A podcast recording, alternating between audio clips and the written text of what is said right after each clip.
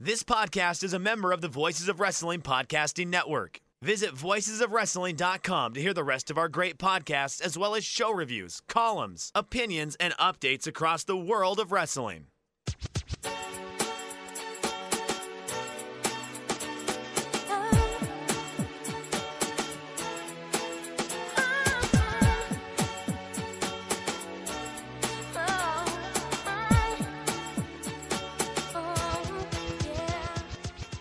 This is Everything Elite, the world's best podcast devoted exclusively to all elite wrestling and the elite extended universe. I'm Aaron Bentley, and we are live from the Jericho Cruise. That's right, folks. We came all the way to the Rock and Wrestling Rager and I'm joined by Nate, aka Epitasis, here on the cruise. Nate, are you enjoying the cruise so far? I'm really enjoying the cruise, Aaron. Uh, I love the bands uh, Fozzy and Halloween and the Killer Queens.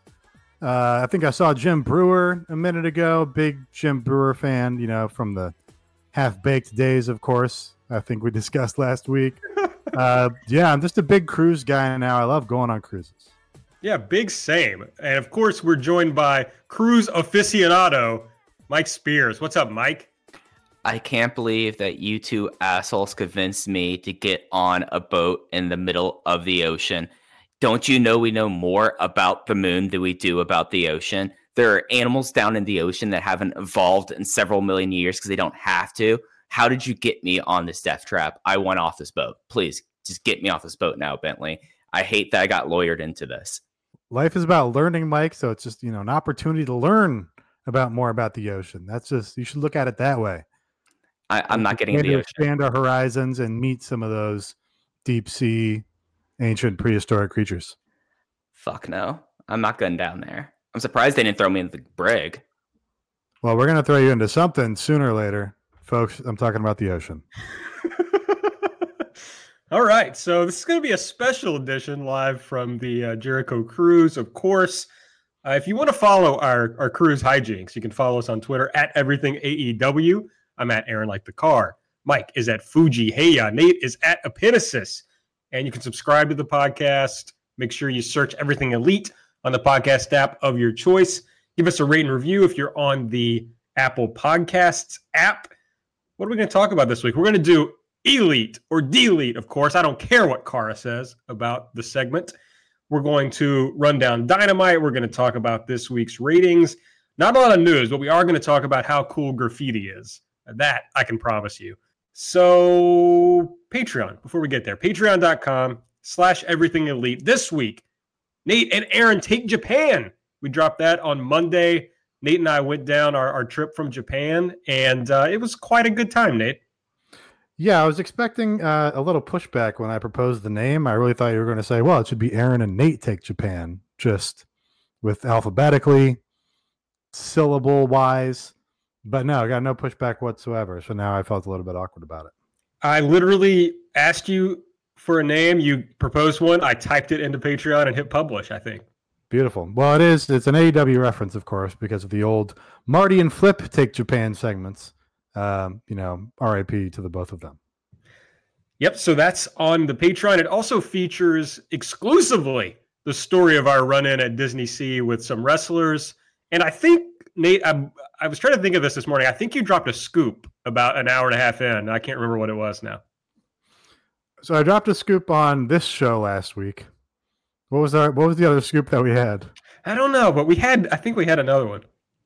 Maybe not. Hard to say. Mm, yeah, I'm, I would not make that promise because I. Okay. Uh, the the scoop was on the regular show last week, I believe. But you will get the exclusive story a pretty funny story of us meeting uh, some wrestlers. Well, really, two stories of us meeting some some wrestlers.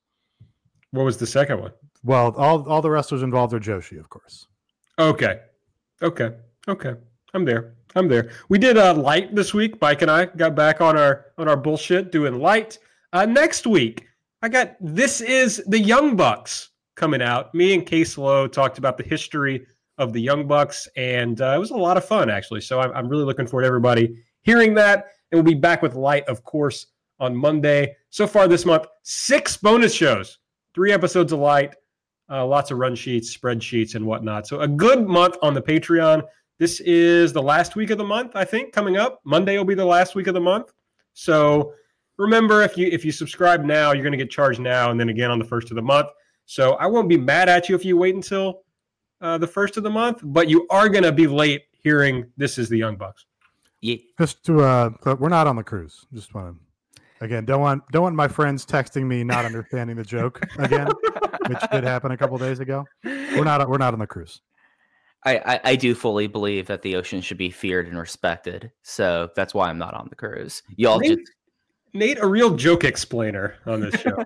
Well, it just saves if I can save a little bit of discourse, if I can spare myself from one explanation that I have to give anyone, then I'll do it. Yeah. Oh, one thing for people who are looking into Patreon and are kind of like, oh, it's in a month. Next month we will have a live uh reaction to Revolution. So I mean that'll be the first time we're having that. So that's another reason to get aboard is that there'll be more bonus shows next month. That's right. So it'll be a, even though it'll be a short month, it'll be long on bonus content. That's right. Okay, let's get into it. Elite or delete, the world famous game. Everybody from Kara to Mr. Hakusan is talking about this game, so you know it's good. That's right. I got a nomination for Game of the Year from Shane Blepp. Thank you, Shane. That's right. Uh, we really appreciate that. We're hoping to take down uh, Hideo Kojima next year. Hey, not bad. Wow. Wow. Yeah. Well done. Yeah, Night- include us Night in on the your, Woods. on your Night Night in the Woods. Woods. Sure. it's a game. It's a, that's a second game. Just saying games now. Can Um, you, can you get a third? Does he have a third in him? uh, fuck. Um, well, I just I just bought uh, the remake of Resident Evil 2. Okay, there you go. okay, there you go. Yeah. That's a No, game. it's, it's a game. That's a Yeah. game. I'm surprised you, you you took down your wall scroll for last week. I'm really kind of disappointed. I thought that was going to be something that was going to be a permanent fixture in your home office. Well, I got a lot of people sending me like weird messages about that, trying to say that there was something like creepy or perverted about it, and I just I'm really not about that energy. So uh, I was upset, I was offended, and I decided to just uh, destroy it. It's a shame. I think Byleth is like this might be a spoiler, like hundreds of millions of years old or something. So it's totally not creepy, totally normal wall scroll to have. Hmm. I don't know anything about it. As if anyone wasn't clear about that. Yeah, no, I think it's clear. Oh, okay. Well, uh, Nate, go ahead and hit us with your elite pick for this week's episode of Dynamite. My elite pick for this week's episode of Dynamite is Marco Stunt. How about that for a swerve? Uh, I just really enjoyed the energy that Marco Stunt had coming out on this show.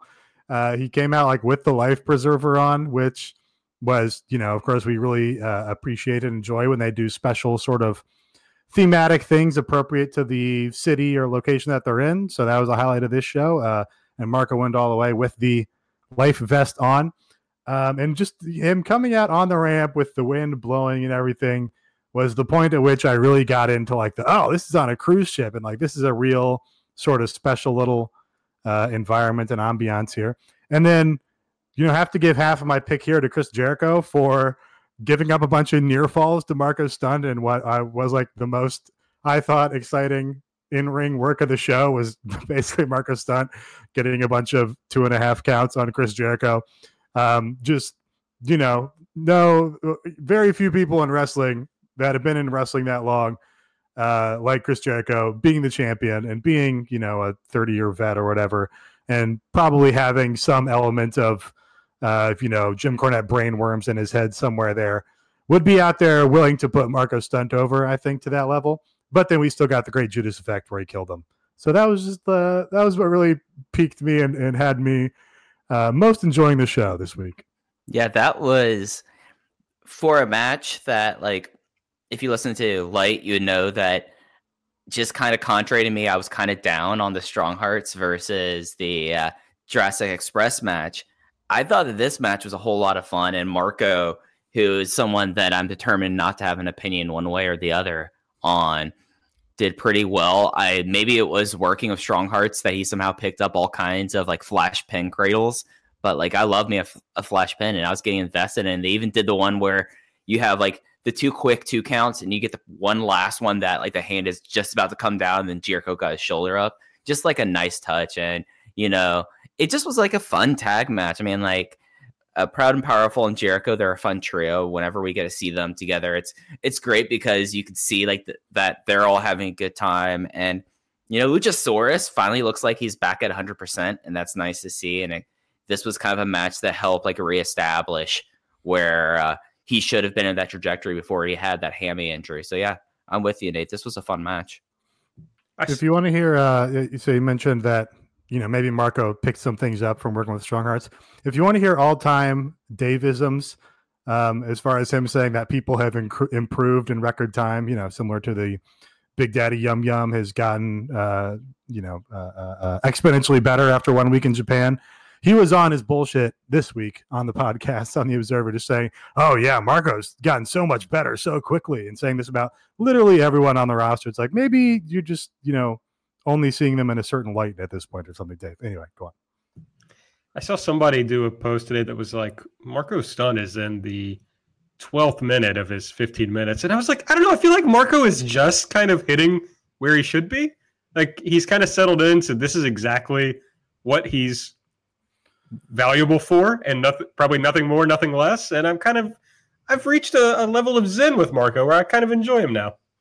I think there's a, a metaphor we can find there where like a band comes along and has a really big hit and you think they're a one hit wonder and they peak really big and then you stop hearing about them ever again. But like for the rest of time, they have like a steady sto- a touring career and are like a very popular act among like normies and people who just listen to the music from their high school days or whatever. I feel like that's Marco peaked really big and then his 15 minutes ended but then just the rest of his life began and he has settled in at like a you know normal part of the roster sort of role. Trying to maybe like a foster the people. Like they had a big hit and then never again. But if you look at like their spotify or whatever they still get like 15 million plays on every song that they put out. I think i was going to say blink 182 because like that's a like even though there was like all the stuff with uh I'm blanking on names here, which is bad because it's the first band I ever saw. Tom DeLonge, even if all that stuff, they're still like constantly touring. Like their albums come out, and I never hear a word about them. But whenever like Blink One Eight Two comes to town, like people go see Blink One Eight Two, and all their stuff gets listened to.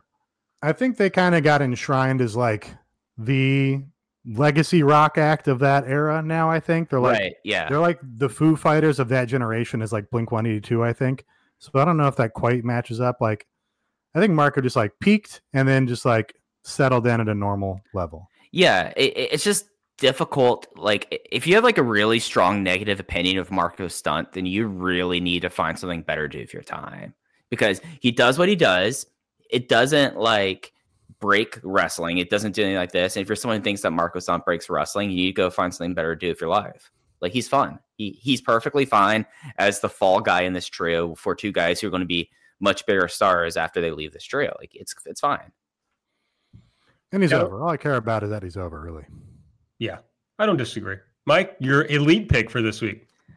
Uh, I'm just all aboard Hangman Page now. Just like this was the match itself was a great and uh Chris Samsa, who does a lot of stat stuff for VOW, said it was the longest match they had on Dynamite TV but it was a I thought this was an incredibly strong tag match that had definite like ebbs and flows, parts where you buy into it to being the finish, and it kept on going on. Just like a great like fake out for the inner like the inadvertent buckshot, and then after the match, Page immediately grabs the title belt, goes gets beers from people in the crowd, and then crowd surfs, and then the uh, backstage promo afterwards, like he's done over the last few months. He's really kind of established himself as his own person and it feels like like with this title change like we're going to get the the slow percolating thing because obviously this is the route for them now until eventually we're going to have like the big to do there and i didn't think five months ago to be interested in what's going to happen after a uh, Kenny Omega and Hangman Page tag team run, but now it's like okay, we all think that like things could happen here, and it's just super interesting. And I think that this was like a big night because it, for a lot of ways, other than like Judas, it felt like that uh, Hangman Page was the most over person on the show. So I think that like they they've done such a great job of rehabbing him, and this was like a amazing part of that journey tonight. Yeah, happy to have always been right on Hangman Page. I mean, you said he should turn heel, so I mean, he's going to. he's going to feud with Omega. Uh, my big takeaway from this match was, which I guess I could do this later, but actually, I'm only doing this because I tweeted this and Ogan favorited it, so it has to be a good take. and that take is that I thought this match was good, but you needed a heel team in this match, and you couldn't just have SCU do some heel stuff in here to kind of you know work it up and get a little heat going for for Page and Omega. Instead, it's more built around the the fucked up uh, buckshot, which really, I mean, it sucks for SCU because they end up just kind of being a player in the uh, whatever. You know, I pretend I did this uh, correctly, you know, but they just end up like a bit part in the Page and Omega story when they were the first champions and blah blah blah.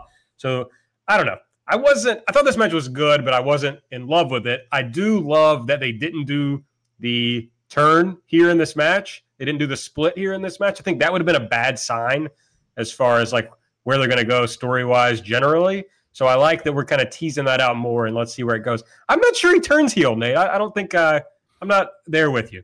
He's he's being positioned as the heel on BTE, and they've set they've planted the seeds with his whole drinking thing and kind of being an asshole about that. And then with the whole dream segment where he dreamed dreamt about feuding with Kenny Omega. So I'm confident it's going to happen. It's going to get over huge. Um, but yeah, you know, just a matter of time. I do, you know, I, I kind of uh, wanted the belts to be more established by putting them on like top acts and just having the top acts defend them for a long time to really make those belts mean something first. But I'm pretty much okay with the title switch here because SCU is like the least important team in the division. Like they're good hands and they should be a good vehicle for breaking Scorpio Sky off and making him a singles guy at some point. But I, you know, I don't think anybody's particularly excited about their title reign or anything. Yeah, like they had the story. Obviously, there's going to be stuff that's going to happen that's going to be a lot more important with them. But I mean, they were champions for 84 days.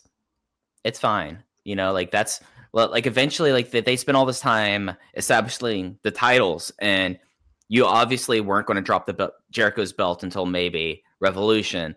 And Riho right now I think she needs to keep that belt.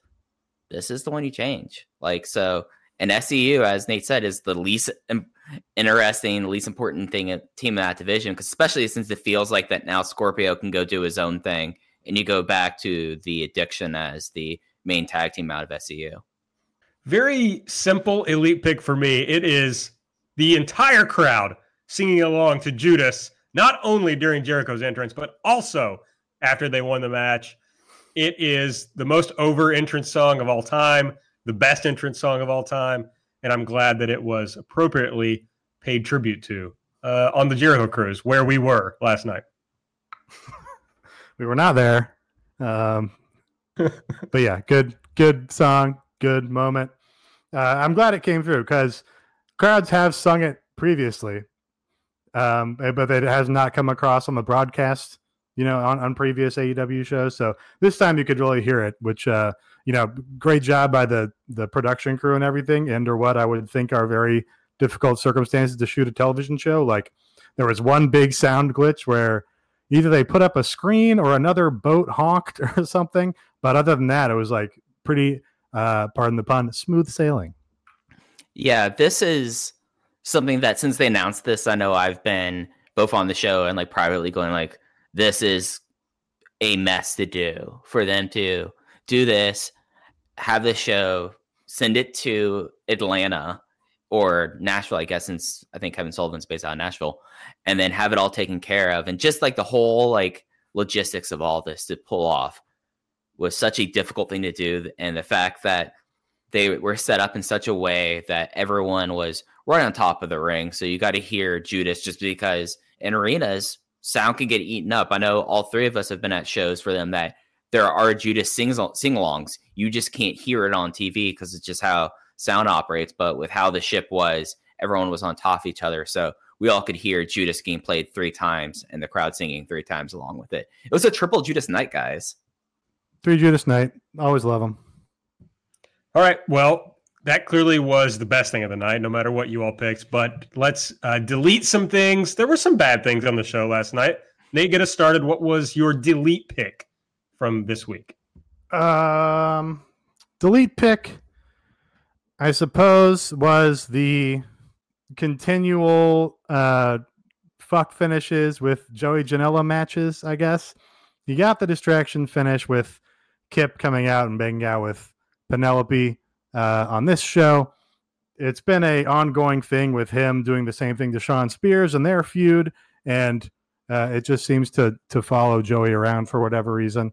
Uh, we've discussed him a lot on this show and and how they're not really putting him in a great position to excel at what he does best. I think, but yeah, uh, just you know that that's like the most WWE that the Dynamite show has been to this point. I think is like you know that could have come right out of the Bobby Lashley and Lana angle is you know oh the you know your ex girlfriend comes out with her new man and they make out.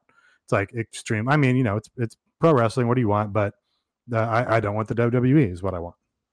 Yeah, like this is almost like the perfect thing after we had our thing about Joey Janela to have this happen, have another distraction finish where it just it's very hard for me for like having Joey Janela in this promotion and having him portrayed in this way, one, where it's not capitalizing his strengths, and then two, you do shit like this because, like as Nate said, this was like the big facet about them and uh, Shawn Spears and uh, Tully Blanchard. Now you're adding in Kip Sabian, who doesn't matter, and Penelope Ford, who doesn't matter. And this is a guy who I've seen sold 2,500 tickets in New Orleans just by himself he's someone that I mean, I know that they say that set up for 4,000 seats, but selling a lot of tickets in Tampa for Spring Break 3 or Spring Break 4. And you're doing things like this, and it's like, how are fans outside of people who know who Joey Janela and Game Changer Wrestling is supposed to like this guy when you don't let him play to his strengths and you keep on doing lame shit like this? It's just frustrating. He they needed to give him the pool spot with MJF. Like Cody had to do the thing with the showdown with MJF, and then instead of having the Bucks come out and giving you know all the EVPs the coolest spots, Joey could have been there and, and done that spot. I think the the pool spot is the kind of like you know undercard wild man kind of thing you want to give to somebody like Joey. Yeah, I don't have anything to add to this. I mean, it sucked. So, what are you gonna say, Mike? Your pick? Okay. Um, I guess I'll be the one who, who takes this one. Uh, I know they're trying, and I think that this is a better long term character, but that Britt Baker promo sucked. Like, I know that's like discourse, and like she's a. I, I think the idea of her kind of being the uh, don't you know who I am? Let me speak to your manager kind of character works for who she is. I think that actually works, but like her delivery was just like all zanned out and with like Tony Schiavone, like getting heat like that on Tony Schiavone, like who to like the dude after wrestling ended on WCW, like he had to go get gig work. Like it's no shame in that. And just like, uh, that, that really after just was like a bummer of a thing. Like, cause I get where they're going to with her, but it just ate up time on a show that I'm like, okay, I would would have much rather had more time on like Jurassic Express and the Inner Circle than have the lame promo. So I, if I'm going to delete something off the show, it's going to be that. I have a feeling I know what you're going to delete after this Bentley, and I'll add in there. But yeah, it just kind of sucked. I I kind of liked aspects of it. I think the part with Tony, you know, their their thinking was, oh, everyone loves Tony it's shitty to you know shit on him because he you know worked at Starbucks to get benefits or whatever. That's a crappy thing for somebody to do. Uh, so we're gonna make you know Britt like the bitchy hot girl or whatever that nobody likes. But it doesn't. You know, when I've previously put over MJF's heel work, um, I said what was great about it and what was different about the WWE was you can tell that those ideas originated from MJF and that the things that he says originate from MJF. So you put the heel heat on him. When Britt Baker goes out and makes fun of Tony Schiavone for working at the Starbucks, it doesn't feel like it authentically comes from her. It feels like somebody had that idea and they were like, "Oh, you know, hey Britt, do this. That'll that'll really get some big heel heat for you." It just doesn't feel authentic. It doesn't feel like the right uh, angle for that character to take. The the stuff where she just acts superior and like did not care to to give a promo. She's just like, whatever, Tony. That part amused me. Like where she was talking about her own hotness and she's like, come on, come on, guys, look. That was very amusing to me. But yeah, need some refinement. I'm still I'm not gonna call it, you know, I'm not gonna uh, bury Britt yet. I still think there's a a, a route out for her. I see the idea, but she doesn't have the skill to do it. Right, like that's the thing. She doesn't she, have the charisma for it. She's not good enough to do it. You have to be really good to be a good heel. It's it's pretty easy to be, or it can come natural to be like a real white meat baby face. Oh, I could not disagree more. I think white meat babies is the hardest thing to do in wrestling. Mm, heel, uh, heel, heel is so. the easiest thing to do. You just be shitty. Not a good one. Not a good one. You can't just have somebody like Britt who like you wouldn't put in your fucking high school uh, drama, you know, piece because she's very bad. Um, she's just not good enough to do it. It's not her fault. She's just not good. I mean, I'm sorry. I'm not sorry. Here's the thing: if you want to salvage Britt Baker, which I wouldn't, I would cut my losses. I would send her home and move on with my life. But if you want to salvage Britt Baker, the heel move is not I'm hot and you suck because that doesn't come natural to her. That's not who she is. She seems like a nice person, like a good person. I, I like Britt Baker. But what I bet she's really feeling right now is a lack of confidence. I bet she feels betrayed in some way by the fans that people have turned on her in that way. And she could use that. She could channel that into a heelish shades of gray character that would be interesting and as Nate was saying, because it would be authentic, it would probably come across really well. But this is not going to do her any favors. Yeah, I think that's that's definitely a more productive way to take it than just sending her home. Is yeah, uh, tap into that side of it. You know, some uh some Bret Hart shit. You know, the fans turned on me.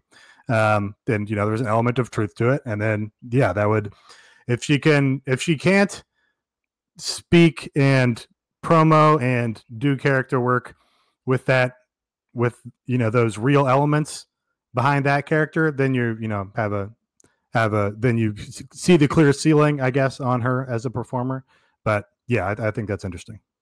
All right my delete pick is uh, almost all of this episode. That's what i would delete.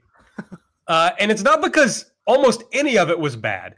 The only really bad part i thought well bad parts were the, the distraction finish and the britt baker promo. But almost nothing happened on this episode.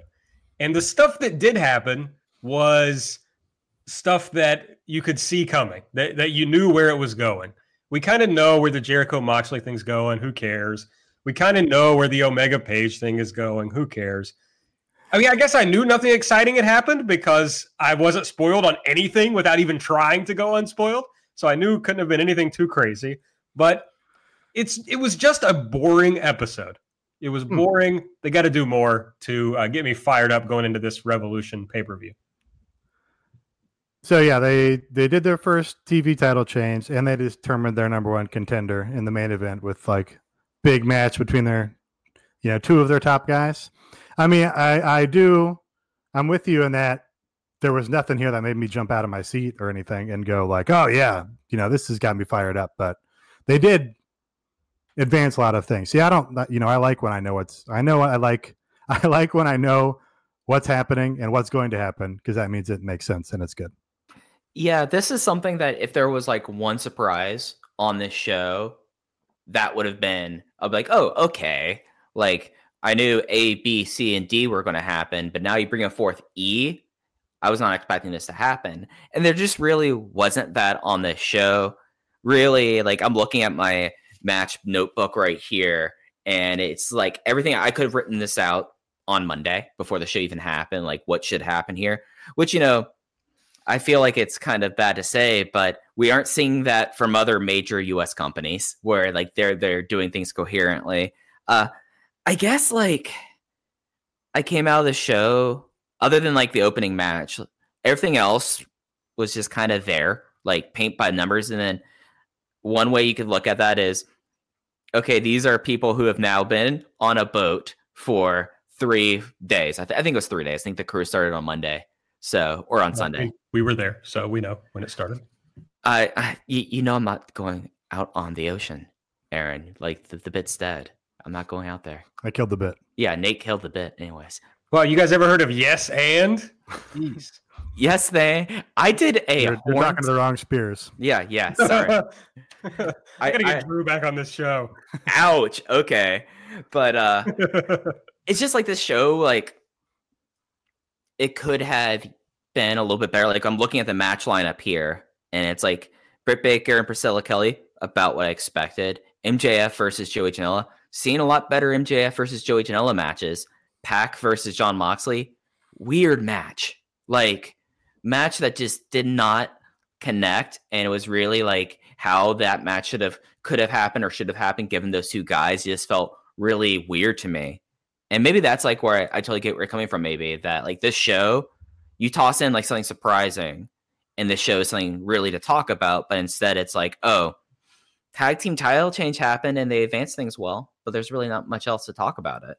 you know, just something exciting. That I think early on, that Jericho promo, the big inner circle like brawl, inner circle elite brawl thing at the end of that one show, the the big Cody promo that was uh, so good going into the Jericho thing, just like a big segment that escalates things and gets me fired up. You know, that's all I was wanting, and this was like I was dozing off during the Moxley Pac match, which is part to do with my really poor job of transitioning from jet lag, but also give me something to get fired up about.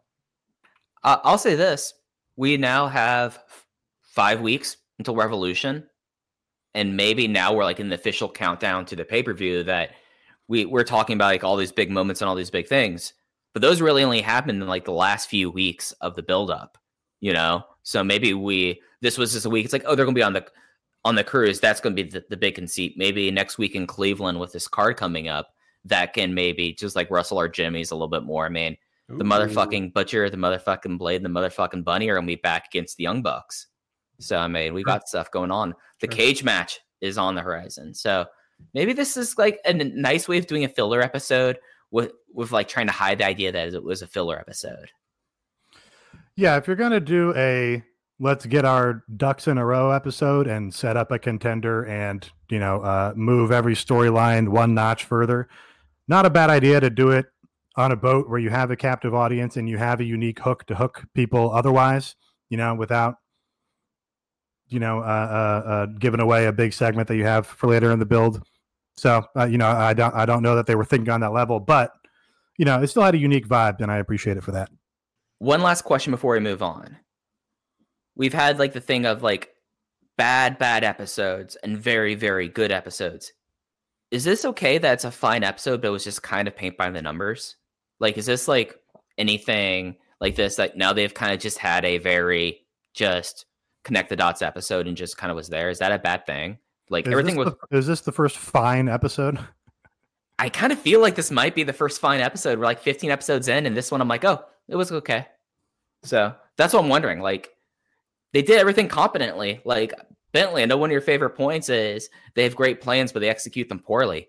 Everything was pretty much executed decently, with the exception of the promo and the distraction finish. It's just kind of you watch it and you're like, oh, it didn't waste my time. I'll say Well, that. They executed the distraction finish well. That was actually a poor idea, executed well. That's fair. That's fair. So, I mean, it's good to be able to just put on a coherent episode of television, like a, a reasonable episode of television. That's good. And if that's your, if the worst thing you do is this week, then that would be excellent going forward. All right, let's move into the ratings talk. So AEW drops just a little bit. They go down from 940,000, 871,000, a 0.35 in the demo. I think the important thing here is, well, okay, so it was a taped episode. Uh, of course, it was Zion Williamson's uh, NBA debut, which did huge numbers. um, elsewhere. But the the big thing for me is down from a 0.38 to a 0.35 in the demo. The two weeks before that, they were 0.36. So they're really staying in this same window of viewers. The the total number is changing, which I think fucks with people, but that's because that is, you know, how many people are actually watching television. As long as they're getting the same percentage, that's positive, and, and that's what obviously the network is concerned about. Yeah, you know, as far as the war goes, I think it's um it's really good. I think to see the other side get a win here um, with with that 1.01 for the NBA because you know, of course, AEW did top the uh, NBA the other week, so it's good that you know the NBA star mach- machine, star making machine, fuck, is uh is is back in operation, and Zion's gonna hopefully be able to put up a fight against AEW here in the coming weeks. Hey, it's something where you know, they had to bring in the big guns. And what's bigger in this war than having the debut of the big hot rookie going up against a taped show? Like, this is just great plans, but they're from uh, Adam Silver. Like, they're getting this taken care of, like how they needed to. So I'm glad that with that week two, they bounced back at this. And hey, like as you said, AB, we're kind of seeing what I don't know if it's if I would call this a plateau, but I'm looking right now at our nice spreadsheet and really, like after a whole bunch of months of kind of fluctuating back and forth, like we're seeing like this range from like 0.35 to 0.38 kind of falling in there. And if you take this off there, like this is probably like going to be like the biggest NBA night until we get down to the stretch run. So I don't know of any like really huge matchups or anything that, that are like left in the tank. So maybe hey NBA, you you fired your best shot in this war. You you beat them this week, but let's see what you're going to do next week. Let, let's see what's going to happen when AEW's back on the shores, when we get off the boat, and when they're in Cleveland. We'll see. That's right, Cleveland, famous ratings town. I was really excited for my AEW versus NBA bit, and then I botched saying star making machine. It's okay. Mm, I'm, I'm upset with myself. You'll you'll do better next week. Thank you. I believe in you. NXT up 700 to 769, up from 0.21 in the demo to a 0.24. I think you, what you see, not only what we're talking about, tape episode, Zion's debut, I think you see some AEW watchers going over to NXT for the for the live show. I think that explains uh, some of the float here, and the rest is what we already talked about. So nothing that noteworthy from the ratings this week. Uh, one thing before we move on, either this week or next week is the last week that NXT has an overrun. And the overrun, if you've been able to see some of the data, I know Dave Meltzer kind of does like competitive head to head reports that are kind of incomprehensible. But the one big thing he always says is as soon as it hits 10 o'clock, people turn over to USA. And the last few weeks, they've had 11 minute overruns, 10 minute overruns. Like these are the longest ones they've had of the show. They're done. They're done. So that is skewing their averages more and more. So they had this nice little trick for the first four months of the show, but it's gone now. Also impressive that NXT, I'm sorry, that AEW was able to do this rating with half of their normal viewership on the boat. I mean, really impressive there. Yeah, and also, yeah, uh, and on that point, impressive job by the Khan family building the largest cruise ship known to man that was able to get 450,000 people on the boat it's a, a real engineering marvel. You know, I, I think uh, real feather in their cap. Well, some people deserve to be billionaires, and the Khans have proven that. I mean, the All Elite Fleet was not just the name of their fan club. It was a whole flotilla that they had. That you saw the flotilla, the next ship was coming in in the middle of the main event there, right? I mean, what what else can't they do? I mean, it was 450,000 this this year. It's going to be live next year, so maybe they're going to have every single 875 871,000 people out there. They're going double the size of the fleet. We really needed a picture of like Tony Khan on standing on the deck of the ship in like dress blues with like holding the Navy little saber that they have. Just be like, this is the all elite fleet. And then, you know, big drone, drone shot, pull out, show the whole ship, and you know, flanked by the the CGI ships from the hit action movie Battleship. Which was on. Yeah. Great, yeah. great tie-in. Great again, great cooperation from the TNT network. Did, how can't you love Warner Media other than the fact that they're about to launch a really bad over-the-top service? Well, hey, who who isn't guilty of that? You could even say we're guilty of that.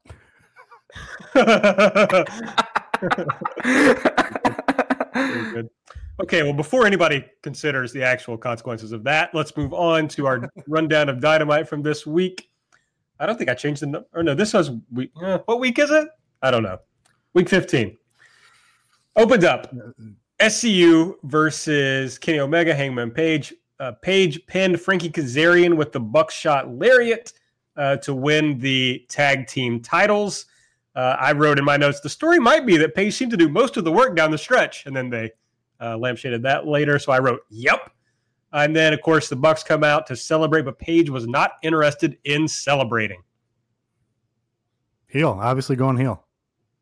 See, but I don't know. I think you can make him uh, be the guy who's right in this story if you want to be. Heels are often right. That's true. That's true. But it's it's just going to be so hard to turn him because the crowd loves him, and they've bought into this whole like pissed off uh, millennial thing that we talked about from last week. Anxious millennial cowboy. Yeah, and so I don't know that you can turn him heel. I think the crowd will go with him. I mean, at at his most babyface, he's gonna be like a uh, drunken, pissy badass in, in, with this character direction. I think so. Maybe that's not literally heel, but it's obviously a shade, uh, you know, closer to heel than Kenny Omega and the Young Bucks are. So, yeah, I, I, I think it's something that this will work down the road because there will be the groundswell of support now that's been like organically fostered that you'll get your Kenny people and you get your Page people and you get your Bucks people, and it just out of where he was. If it's going to be like this mixed kind of shades of gray thing, which I know doesn't always come off well, that's better than how things were really for him out the gates on Dynamite. So face or heel, regardless, this is still such a step forward for him.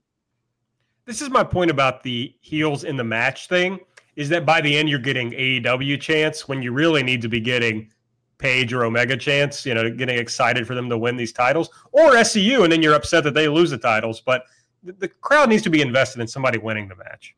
I think they were pretty firmly behind Page and Omega. They did the trading forearms thing, and Page and Omega got cheered, and SCU got booed. So I think that's the crowd picked their side. I think we must have been sitting in really different parts of the cruise ship because uh, I do not recall that. Really? Okay. I distinctly, I do think that sometimes I get different sound on the fight feed than people hear on TNT. I get that impression sometimes, um, and I don't know if that's uh, you know, a, a, a, a thing that can happen with satellites and cable feeds or something. I have no idea, but yeah, they definitely. I think it was Kenny and Kaz were trading forearms, and Kaz was getting booed during, you know, doing the yay boo, yay boo gimmick. Next up, Priscilla Kelly, the returning Priscilla Kelly, taking on Britt Baker.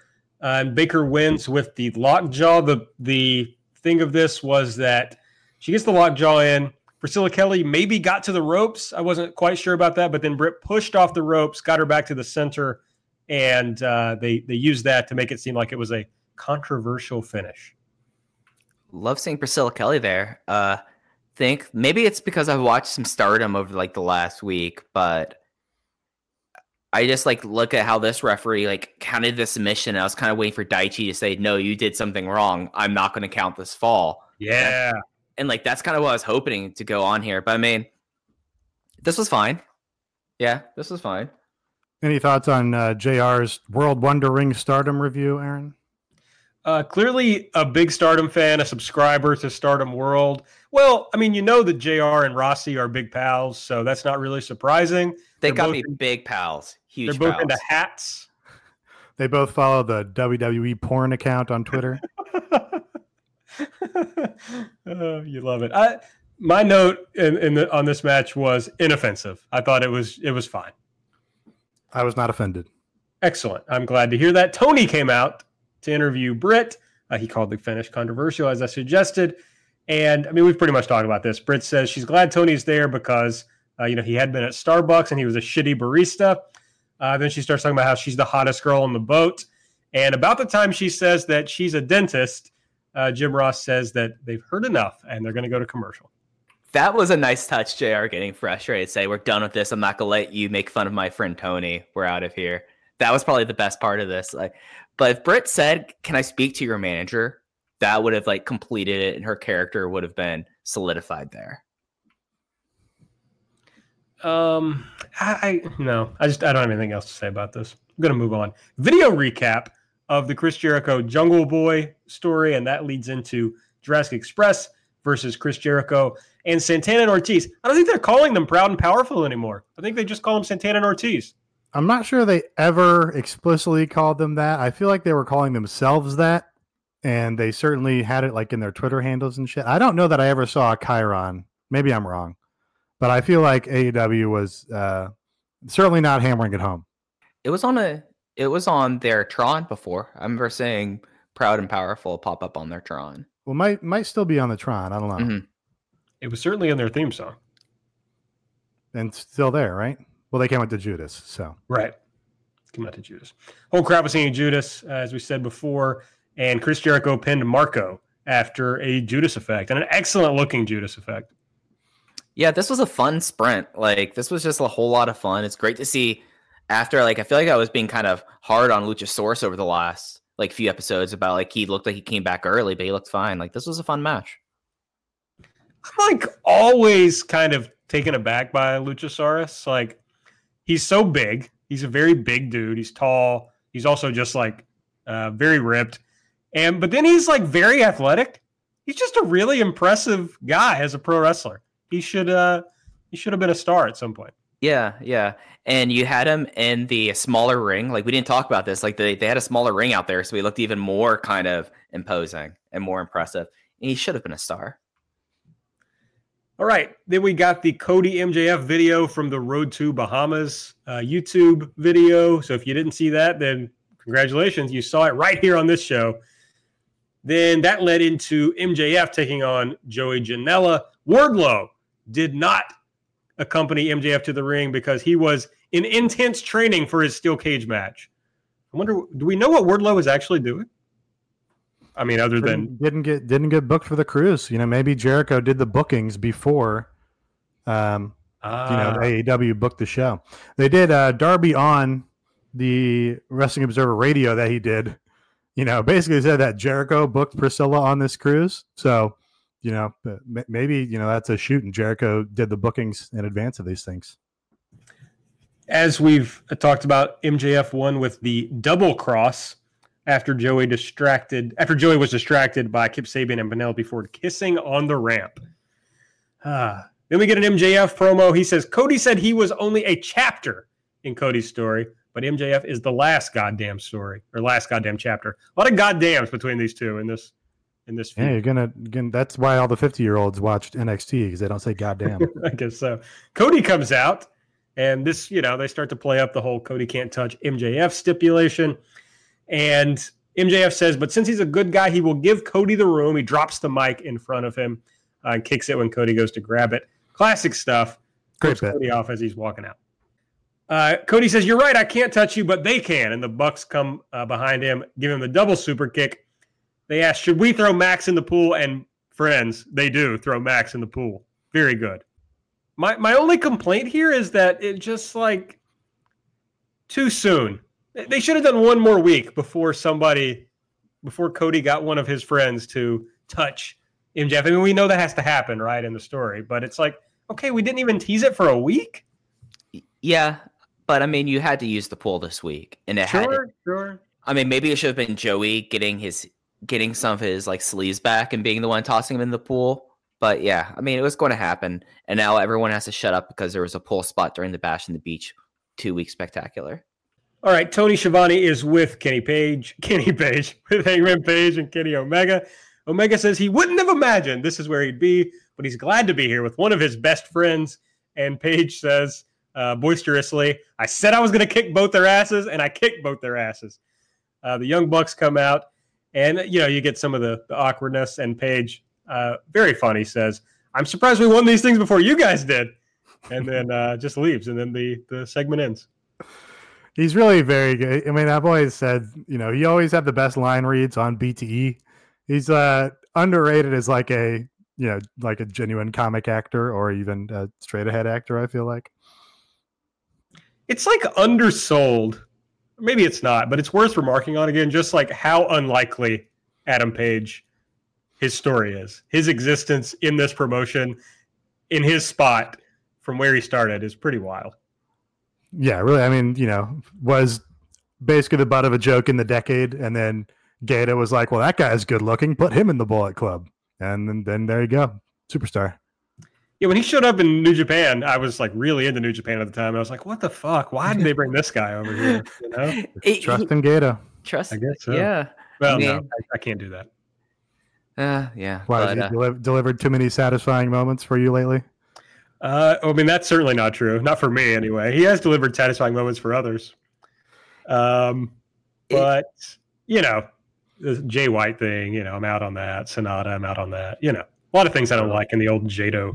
I mean, sorry, the Gedo uh, wow. plans. Yeah, too- Wow. Too many, too many stars for Aaron. Jato's Yeah. a great We need- booker. we need some as, more. as he proved uh, in Noah.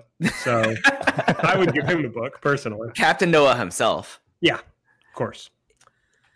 Okay, Jericho comes out for commentary before the main event of John Moxley versus Pac for the number one contendership. And Mox ultimately wins this with the paradigm shift. And the show closes out with Jericho walking to the top of the ramp, holding up the title. And they confirm on commentary that that means these two are going to face each other at Revolution.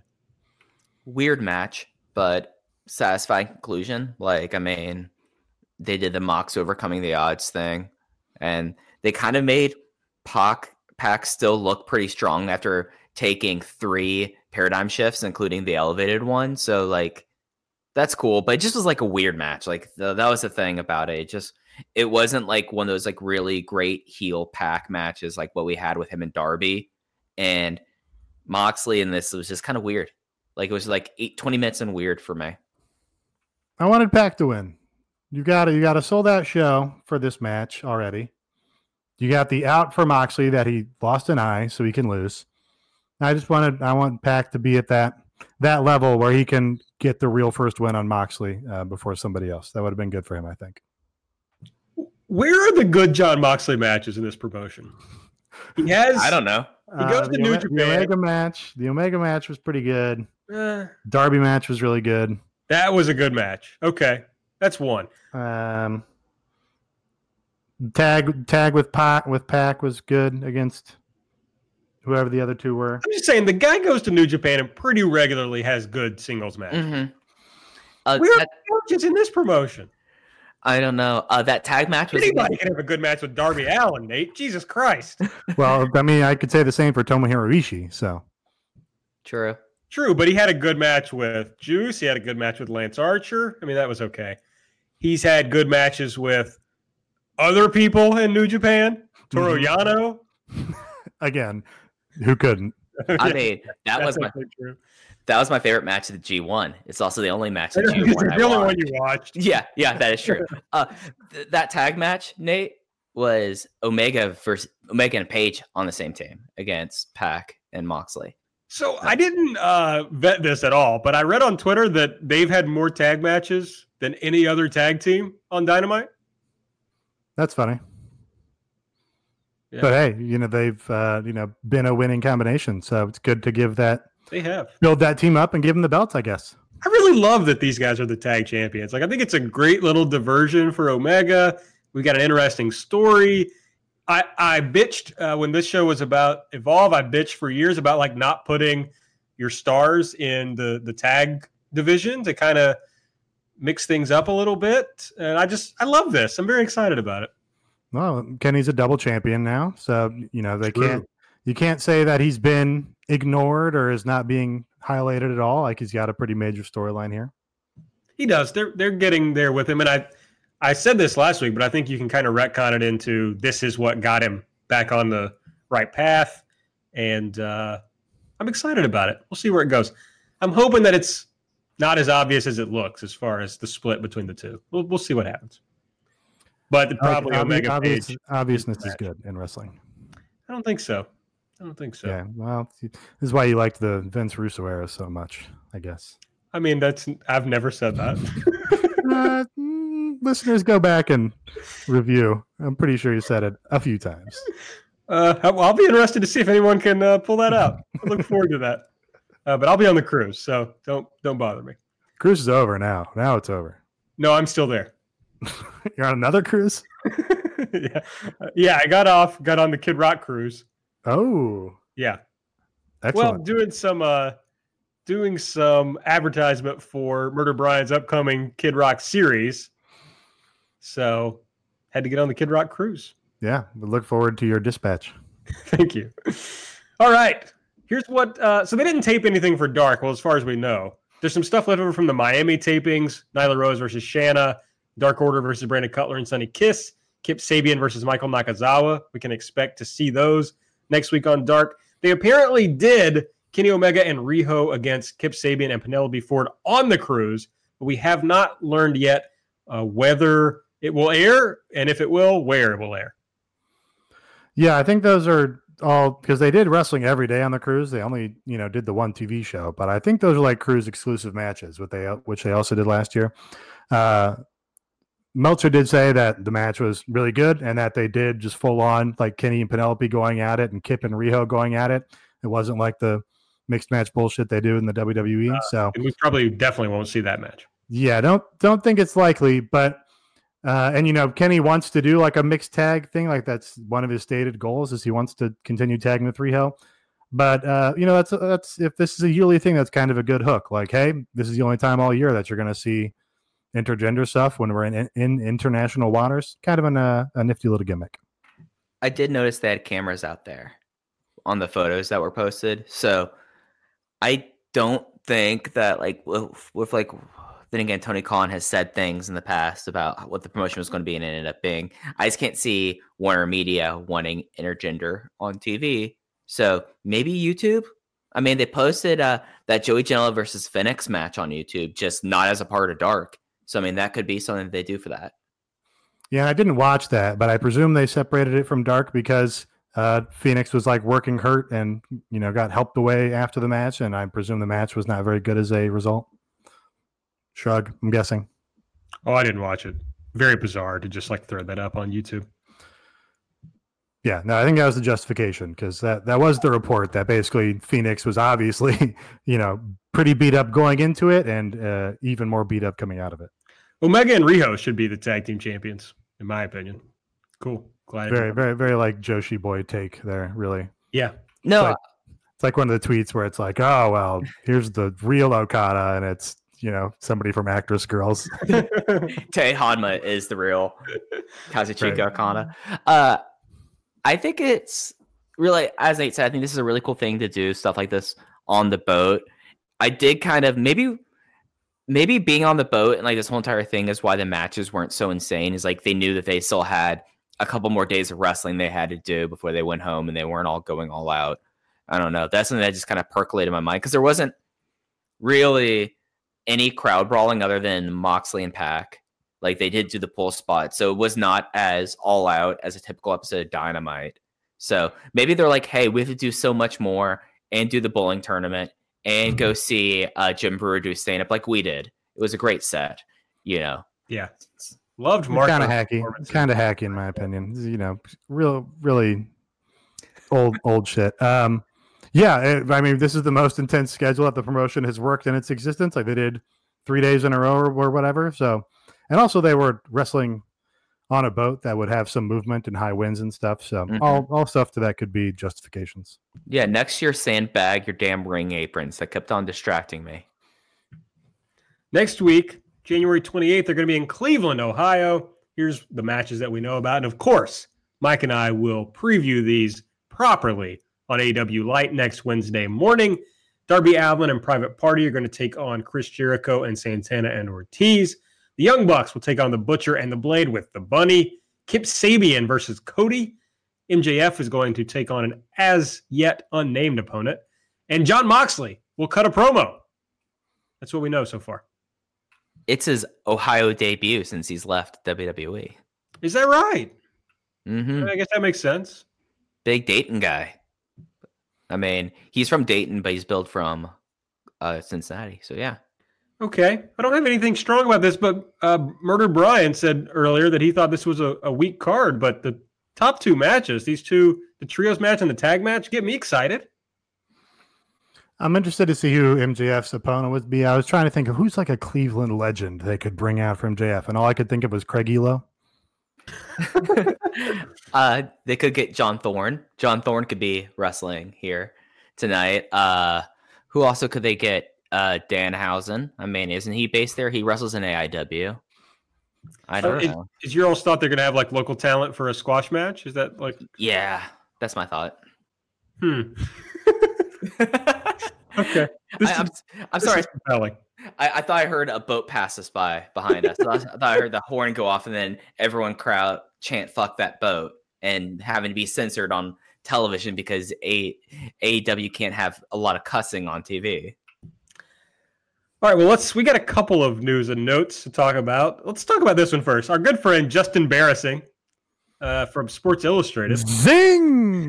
ha! Got him. I got him. He's fucking gotten.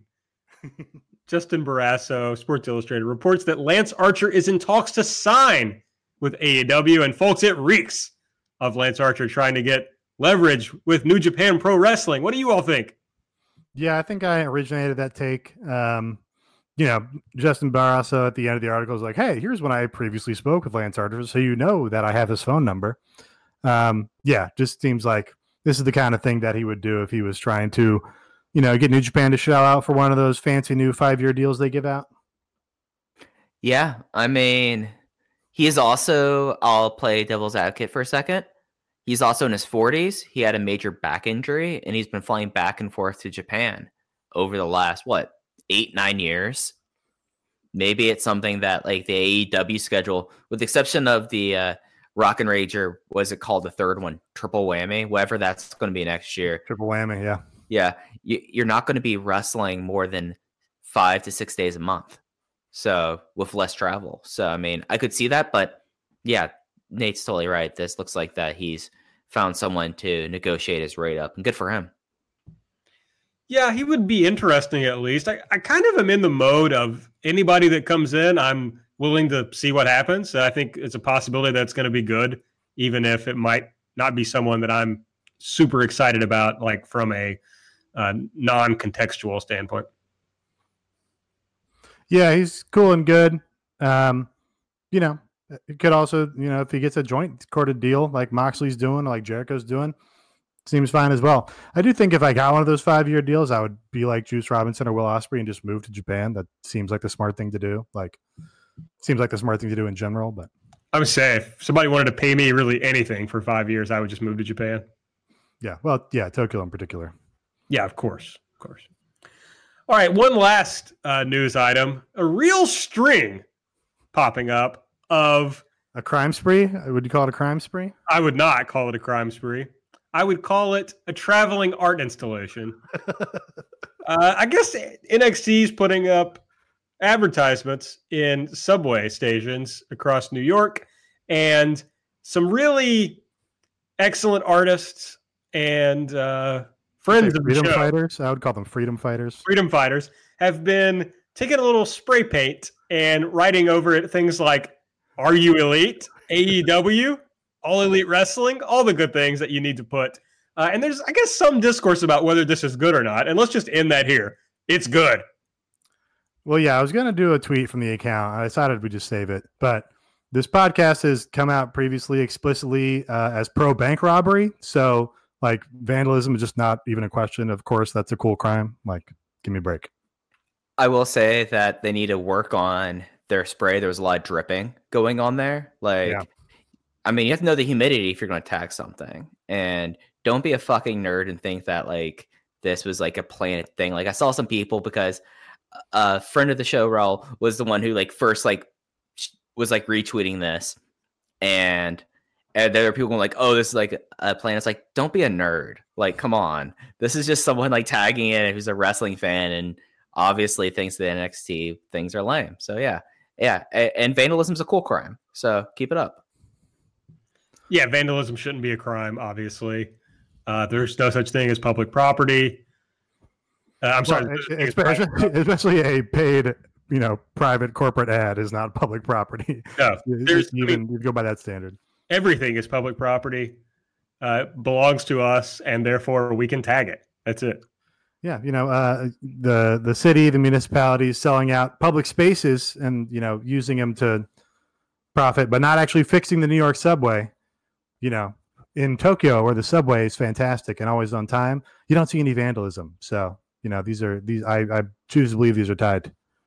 you don't you don't have time to do any vandalism when your train shows up exactly when you expect it, and uh, you know everybody's nice and pleasantly quiet on it, and you enjoy your ride to Odaiba.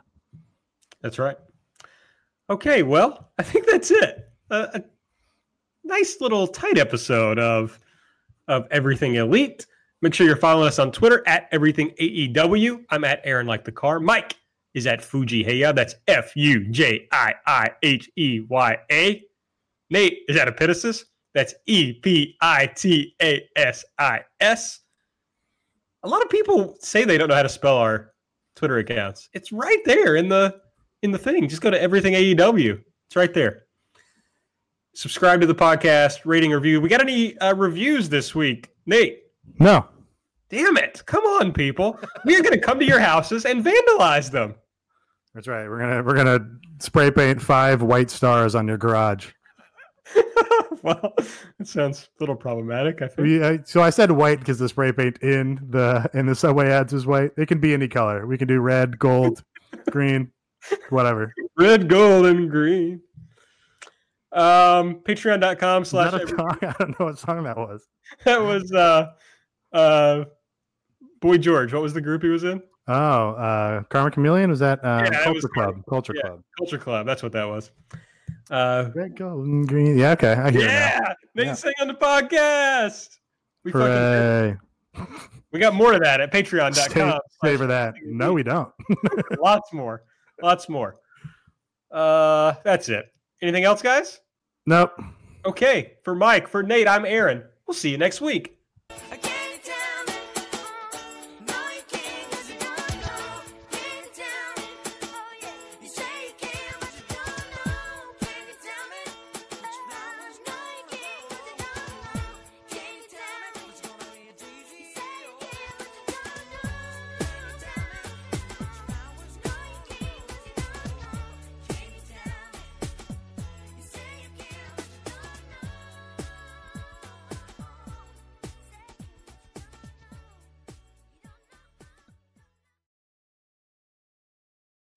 Nice buns, soft, fluffy, and ultra low net carbs. Discover Hero Bread, the delicious ultra low net carb bread with incredible taste and texture. Hero Bread has zero grams of sugar and is under 100 calories per serving, plus high in fiber with 5 to 10 grams of protein per serving. Order from hero.co now and get 10% off your first purchase with promo code AH10. That's 10% off with code AH10. H E R O dot C O.